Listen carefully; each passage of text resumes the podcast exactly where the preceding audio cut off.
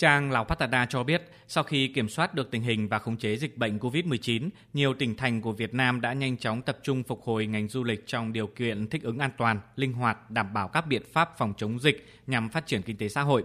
Trang này khen ngợi Việt Nam là một trong những nước đầu tiên mở cửa đón du khách trở lại và ngành du lịch của Việt Nam đã phục hồi mạnh mẽ sau hơn 2 năm dịch bệnh.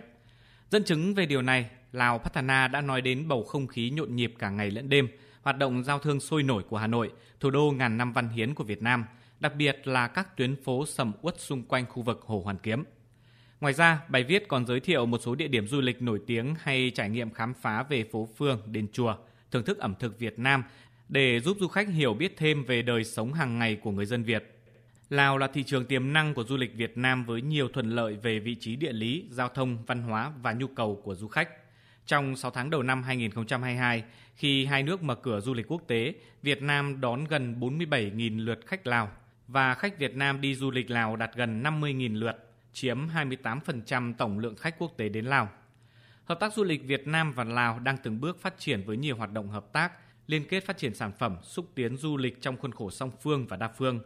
thu hút sự tham gia của các địa phương, cơ quan, hiệp hội, doanh nghiệp du lịch của hai nước.